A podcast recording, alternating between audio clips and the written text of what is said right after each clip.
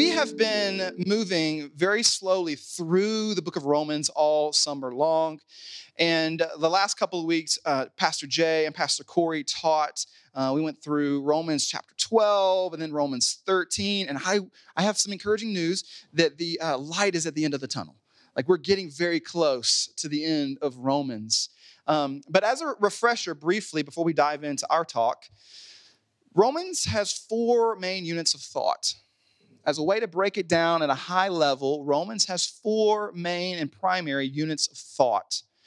Paul is writing, obviously, to this urban set of house churches in the most influential political center in the known world at the time, in the center of Rome. And in these four units of thought, we see Jesus functioning as rescuer, from chapters 1 through 4. We then see Jesus positioned as a representative, as the one who is the second Adam, or the perfect Adam, or the perfect human in chapters 5 through 8. He's a representative.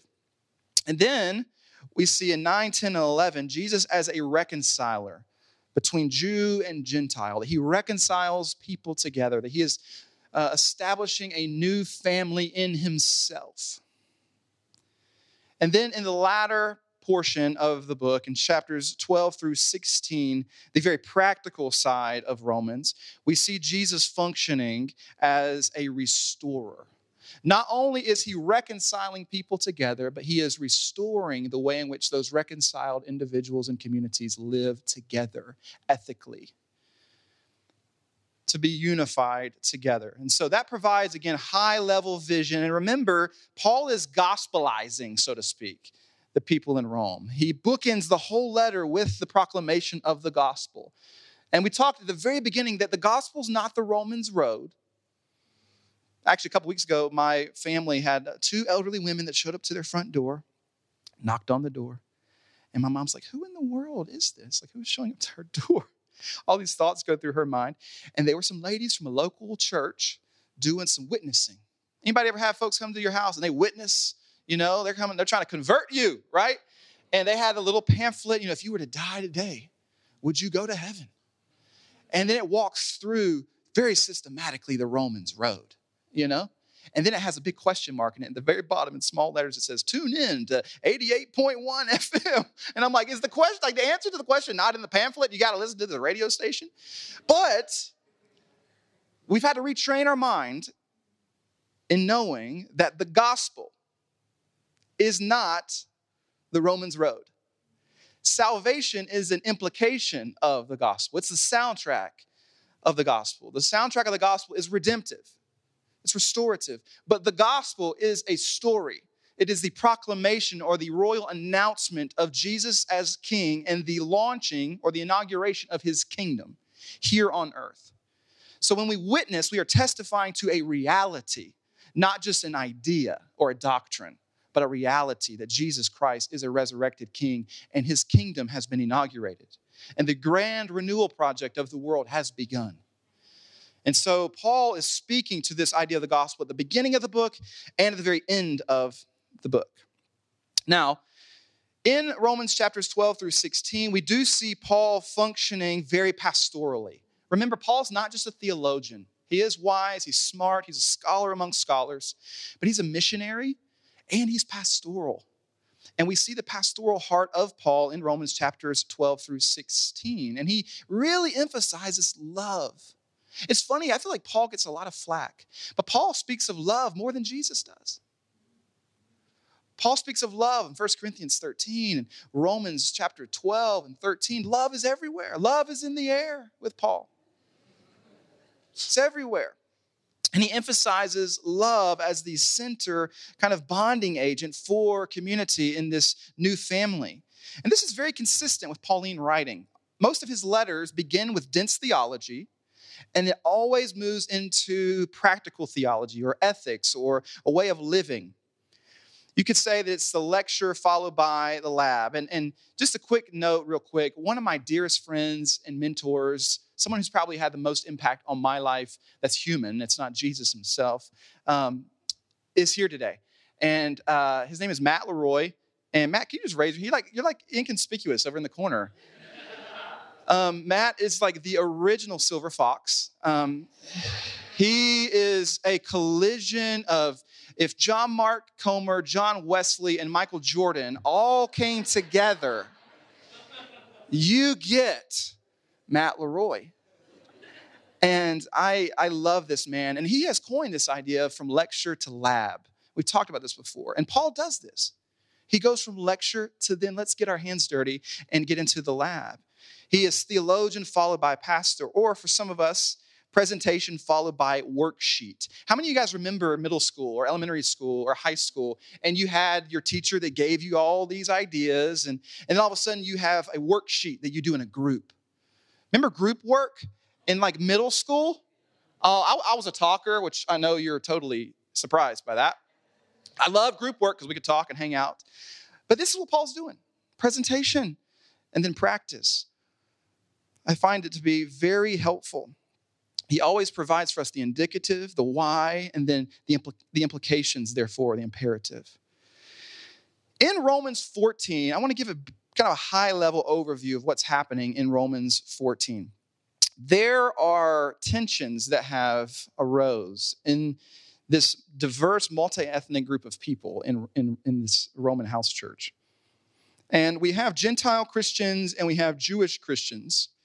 Now, at this point in history, Gentile Christians are kind of the dominant majority in Rome at the time, and Jewish Christians are actually the minority in number.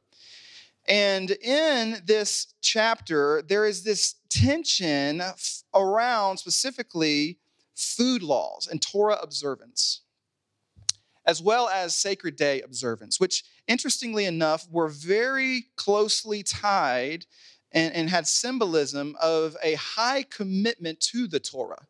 So, uh, observation of food laws as well as sacred days was deeply connected to piety and commitment to the point where some Jewish Christians said, you know what, we're not going to eat any meat at all. We're going straight vegetarian, like no meat at all. We're going vegetarian as a sign of piety and commitment to the Torah. So they're still trying to wrestle with the role of Torah Jesus, Messiah, and righteousness. And Paul is kind of entering into these waters. And then you also have Gentile Christians who are experiencing freedom in Christ and they recognize that Torah or the law is not needed for obtaining righteousness.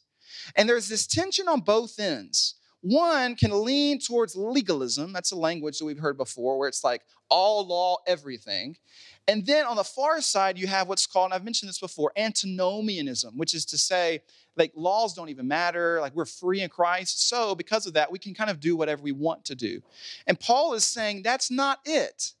That's not it at all. And in 14, they're going back and forth with this tension at the table. There is tension at the table in Rome. I don't know about you, but there are certain restaurants I just don't like. There are places when friends suggest we should go eat there, I get pretty upset. And it really dampens the mood for me. And I'd be curious to know what restaurants those are for you. For me, if, if, if we're about to hang out and you suggest us going to eat at Core Life Eatery, it will dampen the whole mood. Your food choice just impacted our fellowship. Does, it, does that resonate with anyone? I'm not paying $12 for a bowl of chicken broth. I'm not doing it. Like, no, I remember one time we went to Core Life, no joke, and then afterwards I went to Steak and Shake and got a cheeseburger. I'm like, I can get like a burger, some fries, and a milkshake for like eight dollars at Steak and Shake. I'm paying 15 for some chicken broth. It dampens the mood. It impacts us where we go to eat at places or even go to someone's house. You ever been to someone's house and they haven't told you what they're cooking? And they bring it out, and you're like, oh dear God, I gotta trudge through these waters. you know, I wish we were in one of those cultures where it was like appropriate to leave food on the plate. Because in our culture, you gotta clean the plate. And I'm just like doing circles with my fork the whole time. Dampens the mood. And we're seeing here food choices impacting fellowship.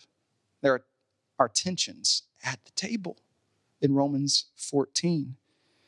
And Paul is talking about how some have strong convictions. Jewish Christians have very strong convictions, a strong conscience. But then also, others have less strong convictions, Gentile Christians, over tertiary and secondary matters. Not core matters, but tertiary and secondary matters. And Paul is trying to pastor through this. Paul is, I believe, urging these two groups to get along, number one, and be hospitable toward one another, learning how to be siblings.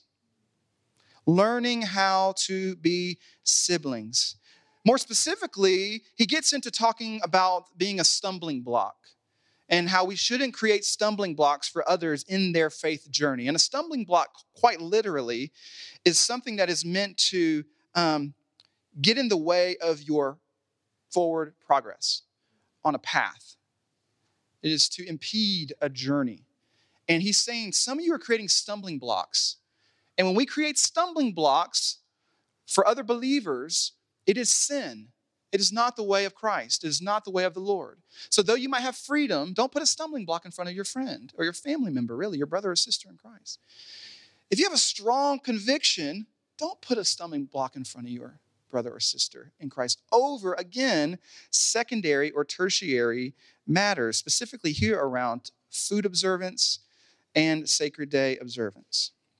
Now, Paul, I don't believe, is just challenging them to, you know, fight nice, kids. Have you heard that phrase before from your mother or your father? Fight nice, kids. Paul's not doing that. What Paul is doing is he is saying to them, Remember who your Lord is. It's not just fight nice, kids. It is remember who Christ is. Let's look at Romans 14 6 again. Whoever regards one day as special does so to the Lord. Whoever eats meat does so to the Lord, for they give thanks to God. And whoever abstains does so to the Lord and give thanks to God. Just in this one verse, we see Lord twice, or three times actually, and we see God twice. In this whole chapter, 23 times the word God, Lord, or Christ is used. You know how many verses are in chapter 14? 23. Now, it's easy for us to, to just talk about this dispute amongst Jewish Christians and Gentile Christians about food laws and observing um, the Sabbath and sacred days. And we miss the Christological emphasis of Paul at the center of Romans 14. 23 times God, Lord, or Christ is used. That's significant, I think. And it reveals to me that he is saying not just fight nice, learn how to get along at the table, but remember who God is. Remember who Christ is. Remember who your Lord is, the one that unites us all. Christ is central and Christ is primary not secondary cultural convictions. However, when tertiary convictions or secondary convictions become elevated as absolute, that is when they become idolatry. When secondary issues and convictions on either end of the spectrum where you're trying to observe the law, you have a high level of conviction, or you're like, well, there's freedom in Christ. You know, either way, if the things that you're engaging in are elevated as absolute above Christ, it is idolatry. And if you're putting a stumbling block in front of a brother or sister, it is not the way of Jesus. It's not the way of Christ. I love Eugene Peterson's paraphrase in the message of Romans 14, 6, where he says this What's important in all of this is that if you keep a holy day, keep it for God's sake.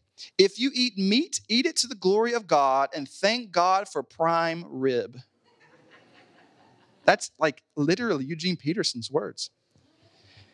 If you're vegetarian, eat vegetables to the glory of God and thank God for broccoli, which I am not one of those. Let me tell you what.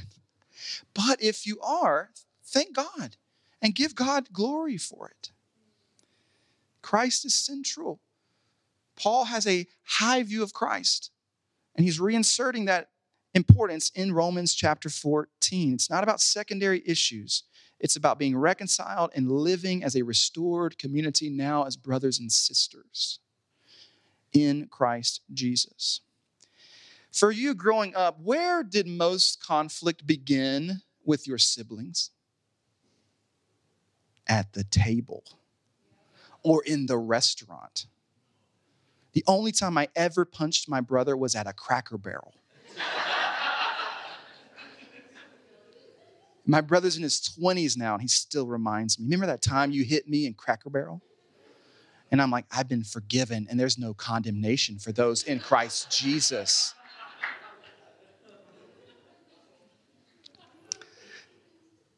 Things start happening at the dinner table, do they not? There's conflict that arises. Start picking and poking at your brother or sister, making those, those cuts that kind of go deep. And then voices get louder. And depending on the culture you grew up in, there are certain octaves that you can go to and remain at the table. But then there always is a moment where it gets so heated where someone pushes back off the table. They get up and they leave. Anyone ever experienced that before? I have. Tensions at the table. It's where conflict usually comes to the surface.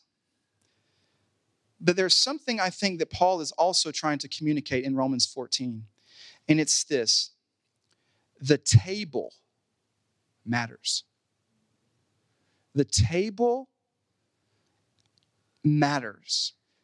10 times the word eat is used in Romans 14.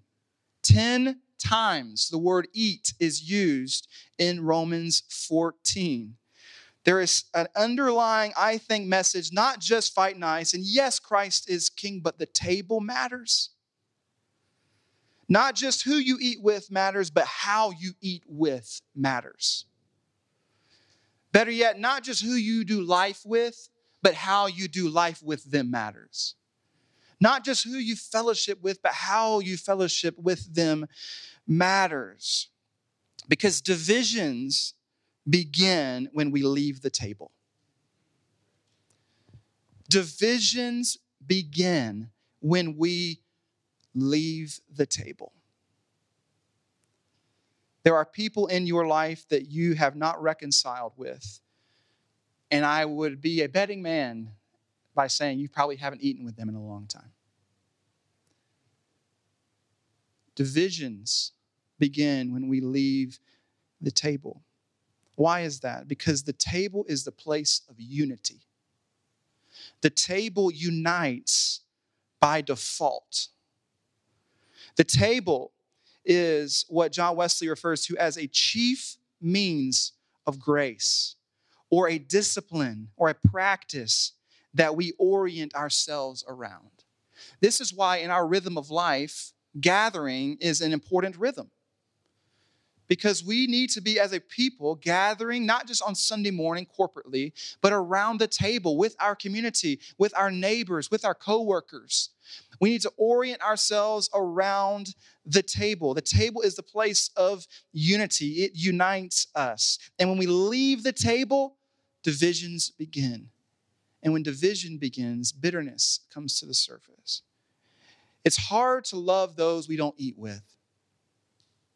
It's hard to have mercy on those we don't commune with. And I think Paul is pushing us back to the table. The New Testament scholar Michael Bird says food was central to Christian fellowship. Sharing food and participating in common meals was one of the most distinctive features of the Christian life. Potlucks were happening in the first century, just like they did in 1988. When I first came to this building, I thought to myself, I wonder how many covered dish luncheons they've had at this place. We kind of joke about it. Like believers love to eat, right? You know, I grew up in a Baptist church. We used to eat every Sunday. We're like, yeah, it's kind of funny, you know. But it's an ancient practice.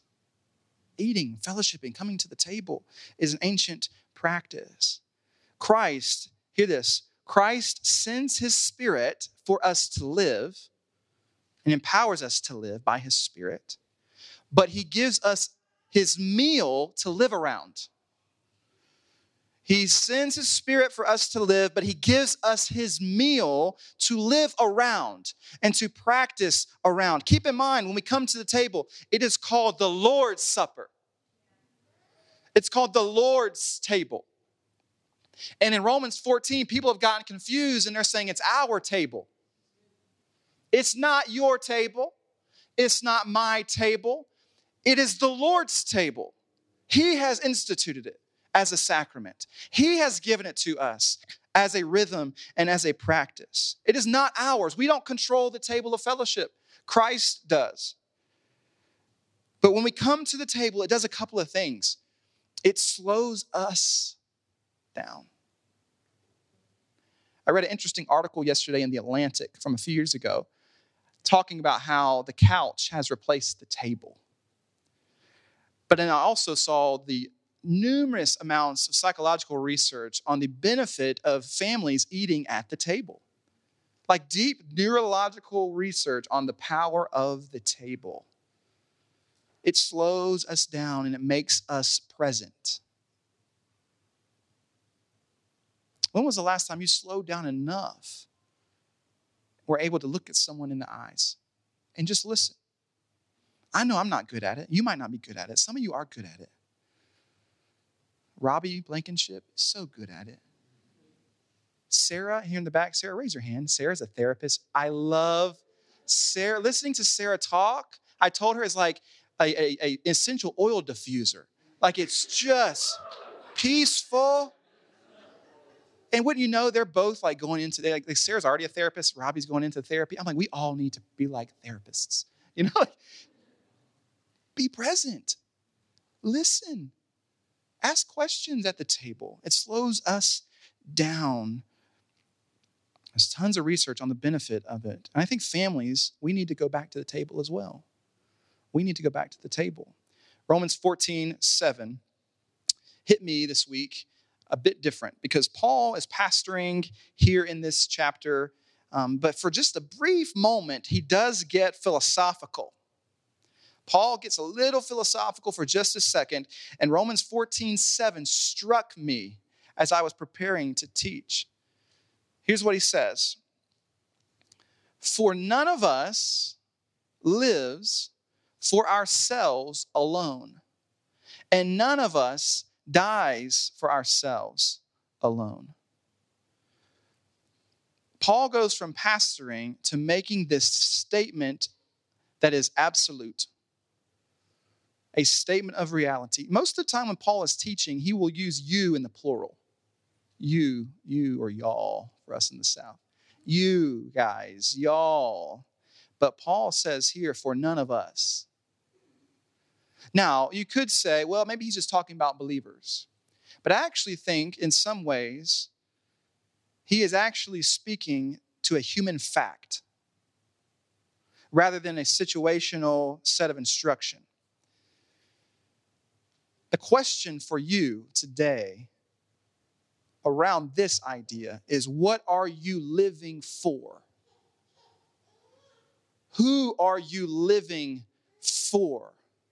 That is the question. And the mantra of our day and our time and our moment in society in 2022 is this live for yourself. This is the mantra. I've seen all the memes on Google Images, they're everywhere. Live for yourself. But Paul says none of us lives for ourselves alone. When we speak of living for ourselves, what we are essentially saying is that our greatest pursuit is our happiness and our success. And this is our greatest pursuit. But the problem with such an idea is that happiness and success is not our greatest pursuit. Success comes from the things we pursue. Happiness comes as an external implication of the things we pursue. Happiness is an external emotion that we feel. And as Corey said last week, you can't command emotions. Our greatest pursuit as humans is living for something. We call this meaning. Our greatest pursuit is actually the pursuit of meaning. In the um, middle of the century, Viktor Frankl, who's a very influential psychiatrist, wrote a, a seminal book uh, called Man's Search for Meaning. Has anybody read Man's Search for Meaning? You've heard of it before? Awesome. Yes, so good. Viktor Frankl was a concentration camp survivor. And as a psychiatrist, he did some study and work to see those that survived and those that did not survive. And eventually, he gets into uh, and coins this phrase logotherapy uh, which I'll get into in just a moment. But here's what Viktor Frankl says in The Man's Search for Meaning, because he says that it's actually not pleasure or happiness or success that is man's ultimate pursuit, which was a Freudian idea at the time. He actually says that it is actually meaning that is man's deepest pursuit. Here's what he says For success, like happiness, cannot be pursued it must ensue. And it only does so as the unintended side effect of one's personal dedication to a cause greater than oneself, or as the byproduct of one's surrender to a person other than one's self. This is Viktor Frankl, a Jewish psychiatrist, wrote this 70 years ago, roughly, or, or 50 years ago. Meaning is our greatest pursuit. Who or what do we live for? It isn't happiness, it isn't success. In 2017, a very um, popular TED Talk came out by Emily Esfahani Smith, who was a psychology instructor at the University of Pennsylvania at the time. And this talk that she um, gave has 5.4 million views. And basically, she spent time around this idea of the pursuit of happiness and that all the data actually shows that the more you pursue happiness, the less happy you are. And that the pursuit of meaning is actually at the center of our human psyche. It's not happiness and it's not success. She ends up writing this book called Power of Meaning Crafting a Life That Matters. And in it, she comes up with four pillars of meaning four pillars of meaning. And here they are for you briefly. The first is belonging, the second is purpose, the third is storytelling, and the fourth is transcendence. Now, keep in mind, this is not a Christian book at all. This is coming from a psychology instructor and a journalist from the University of Pennsylvania. And I found it so fascinating. In fact, I came to this TED Talk through a lot of different avenues this, this past week that really struck me. And it struck me because she is so close. She's so close, yet so far. Here is the problem true and lasting meaning isn't crafted. True meaning or expressed intention, significance, and essence isn't made it is discovered. True meaning isn't made, it is discovered. It comes to us. A project or a piece of art is created, a painting is crafted, some sort of family heirloom is created, but meaning isn't created. I've gotten really into a show, some of you know this on Netflix called Alone. Anybody seen Alone before? Good, I'm not alone in it. That's great. Um, they take 10 contestants, put them in the wilderness by themselves with a camera, and they have to survive. The person that's the last one standing wins, I think it's $100,000, $500,000, something like that. All of these folks are survival experts. And something happens in every single season. And almost every contestant They all are able to bring with them a picture of their family. And they'll get to about day 25, they're doing decent. Day 30, day 35. And pretty soon you begin to see their mental psyche break down. Their emotions begin to shift. And they start reflecting on this picture. And what ends up happening often is that they end up tapping out, though they have everything to survive, they tap out because they want to get back to their family. Here's the tension there is some meaning in a picture, there is some meaning in a created photograph, but true meaning is in the physical presence of their family. Created meaning is not the same as discovered meaning. And we live in a moment that seeks to create meaning rather than discover meaning. And it's as though we're living with a photograph of our family, but we're not experiencing the warm embrace of our brother or our sister or our spouse or our dad. All we see is a picture of it. And we're left wondering and hoping we live in a moment, friends, that is experiencing a crisis of meaning because the pursuit is to create it immanently within the created world rather than re- receiving the discovered meaning from a transcendent world that is beyond us. Timothy Keller talks about this in his book, Making Sense of God. And here's what he says about created meaning Created meaning is less rational, less communal, and less durable. It's less rational, less communal, and less durable. If meaning can be made, if it can be crafted, an individual could live alone for the entirety of their life and experience ultimate fulfillment and happiness. If this is true. Yet, this isn't the case, as demonstrated in the Netflix show Alone. Because true happiness actually requires meaning. True contentment requires meaning. True sense of enjoyment in life requires meaning. And meaning actually requires living for something beyond yourself. And Jesus calls this denying yourself. Denying yourself. And when we make created things the absolute good, they always end up fragile. If you yourself become the most absolute good, you live for yourself, it produces selfishness and narcissism.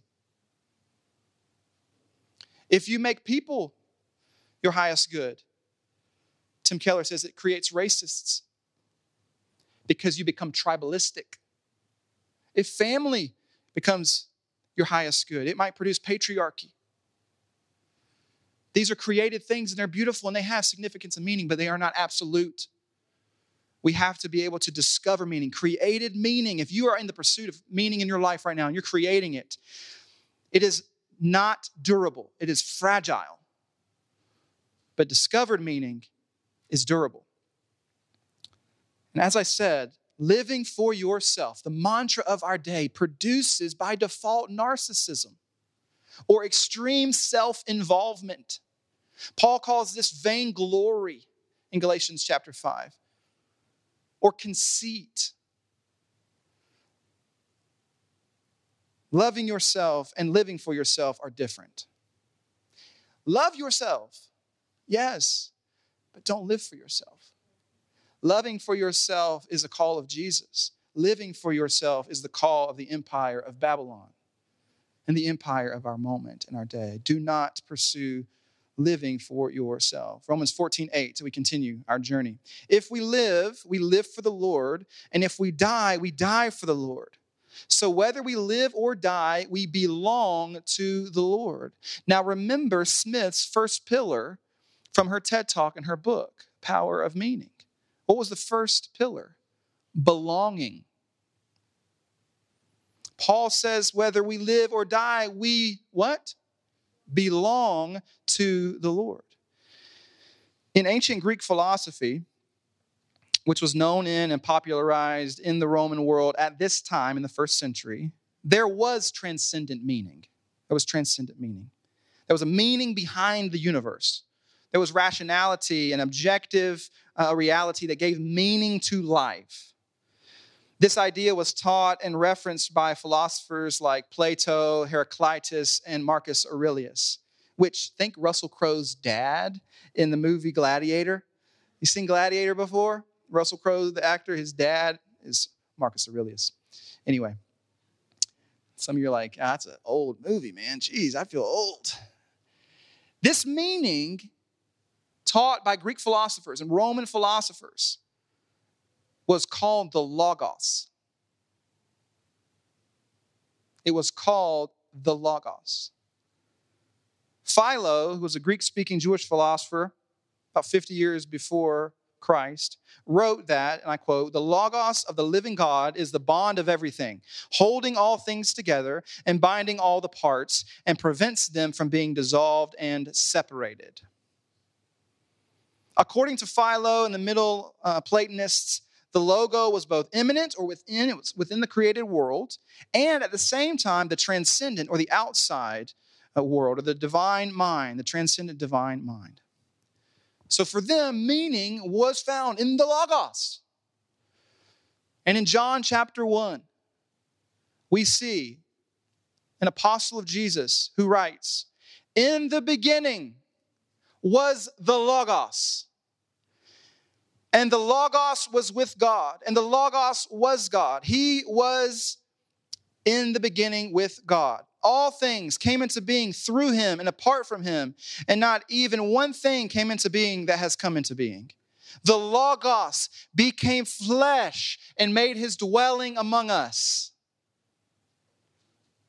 Half a millennia prior to Jesus, Greek and Roman philosophers were pontificating and, and, and talking about the idea of meaning. Who and what gives meaning to life? Who to live for? What to live for? How this world is ordered, the intention behind the universe, behind the cosmos.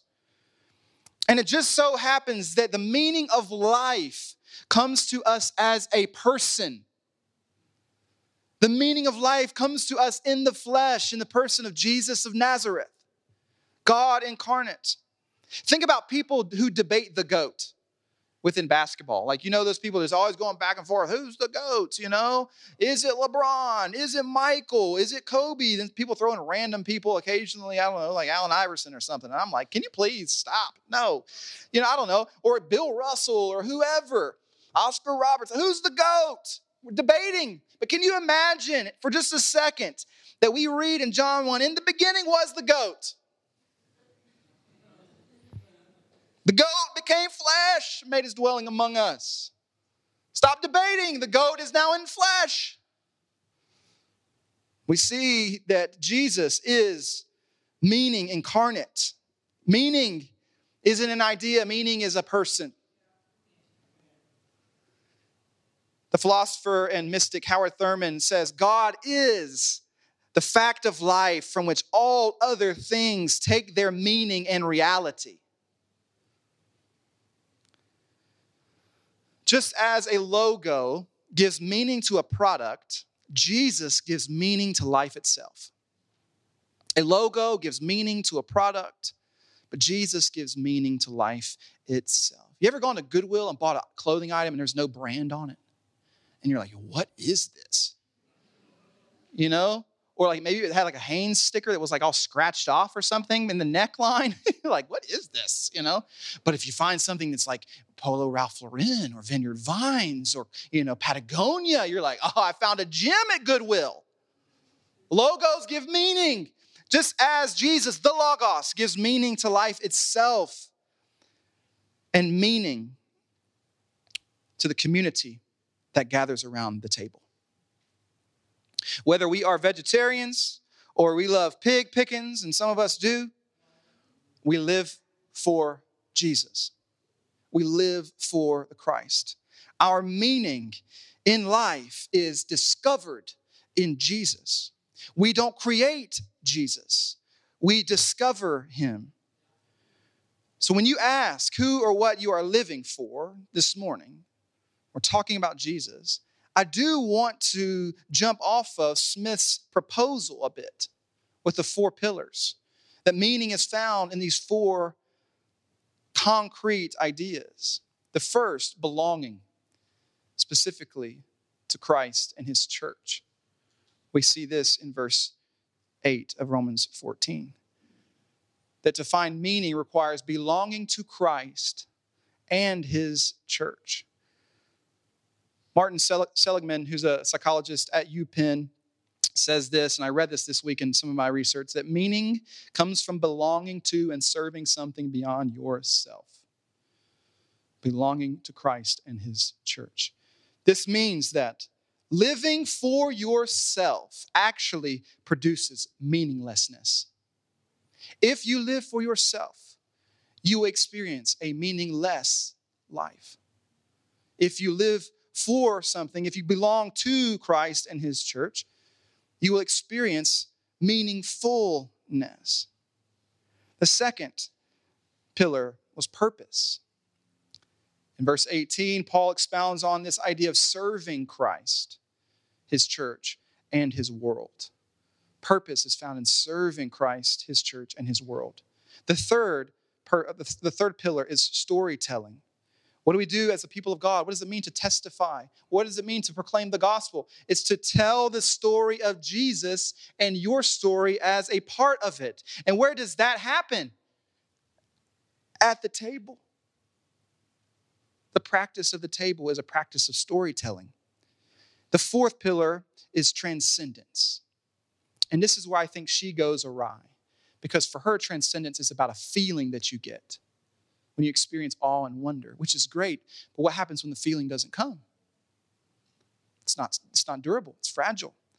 But for us, spending time in prayer with a resurrected King Jesus provides for us that sense of transcendence. Paul echoes this idea of giving thanks to God in verse 6, so we would call this prayer. So, if meaning in life's intention is ultimately found in a person, then our deepest meaning is only found in knowing that person. If meaning and life's intention is ultimately found in a person, the Logos, Christ Jesus, then our deepest meaning and yearning is only found in knowing that person. To become intimately aware of and connected to that person at a heart level or at a love level. Our deepest yearning is what the philosopher Esther Meek calls the longing to know. Our deepest sense of meaning comes in the longing to know. Here's what she says The goal of knowing is not complete information, it is what? Communion. The goal of knowing is not complete information, it is communion. So, where does this bring us back to? The table. This is where we know Christ. This is where we know his bride. This is where we find a sense of belonging. This is where we find a sense of purpose. This is where we find a sense of transcendence. We come back to the table. At the core of meaning is knowing. You can't just live for yourself because you yearn to not only know yourself for sure, but also God and others. Coming back to the table, I'm going to the band to come on up as we move into our time of communion. Coming back to the table is where we rediscover the meaning of life. Coming back to the table is where we rediscover and are re-enchanted with the meaning of life. You're trying to figure out this morning, maybe you are, what's the meaning of life? Come to the table know Christ, who it is that we live for as a people. We all live for something or someone. We all live for someone else, not just for ourselves, whether we like it or not. But the place of ultimate knowledge of meaning from a intimate space, the place of knowing and communion is the place where we experience the Logos himself.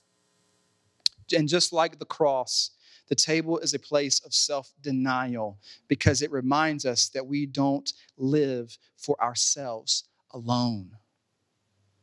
When we come to the table, it is a denial of ourselves and saying, I submit my story to the greater one. We reflect back. Why? Because it helps us remember the story that we're a part of.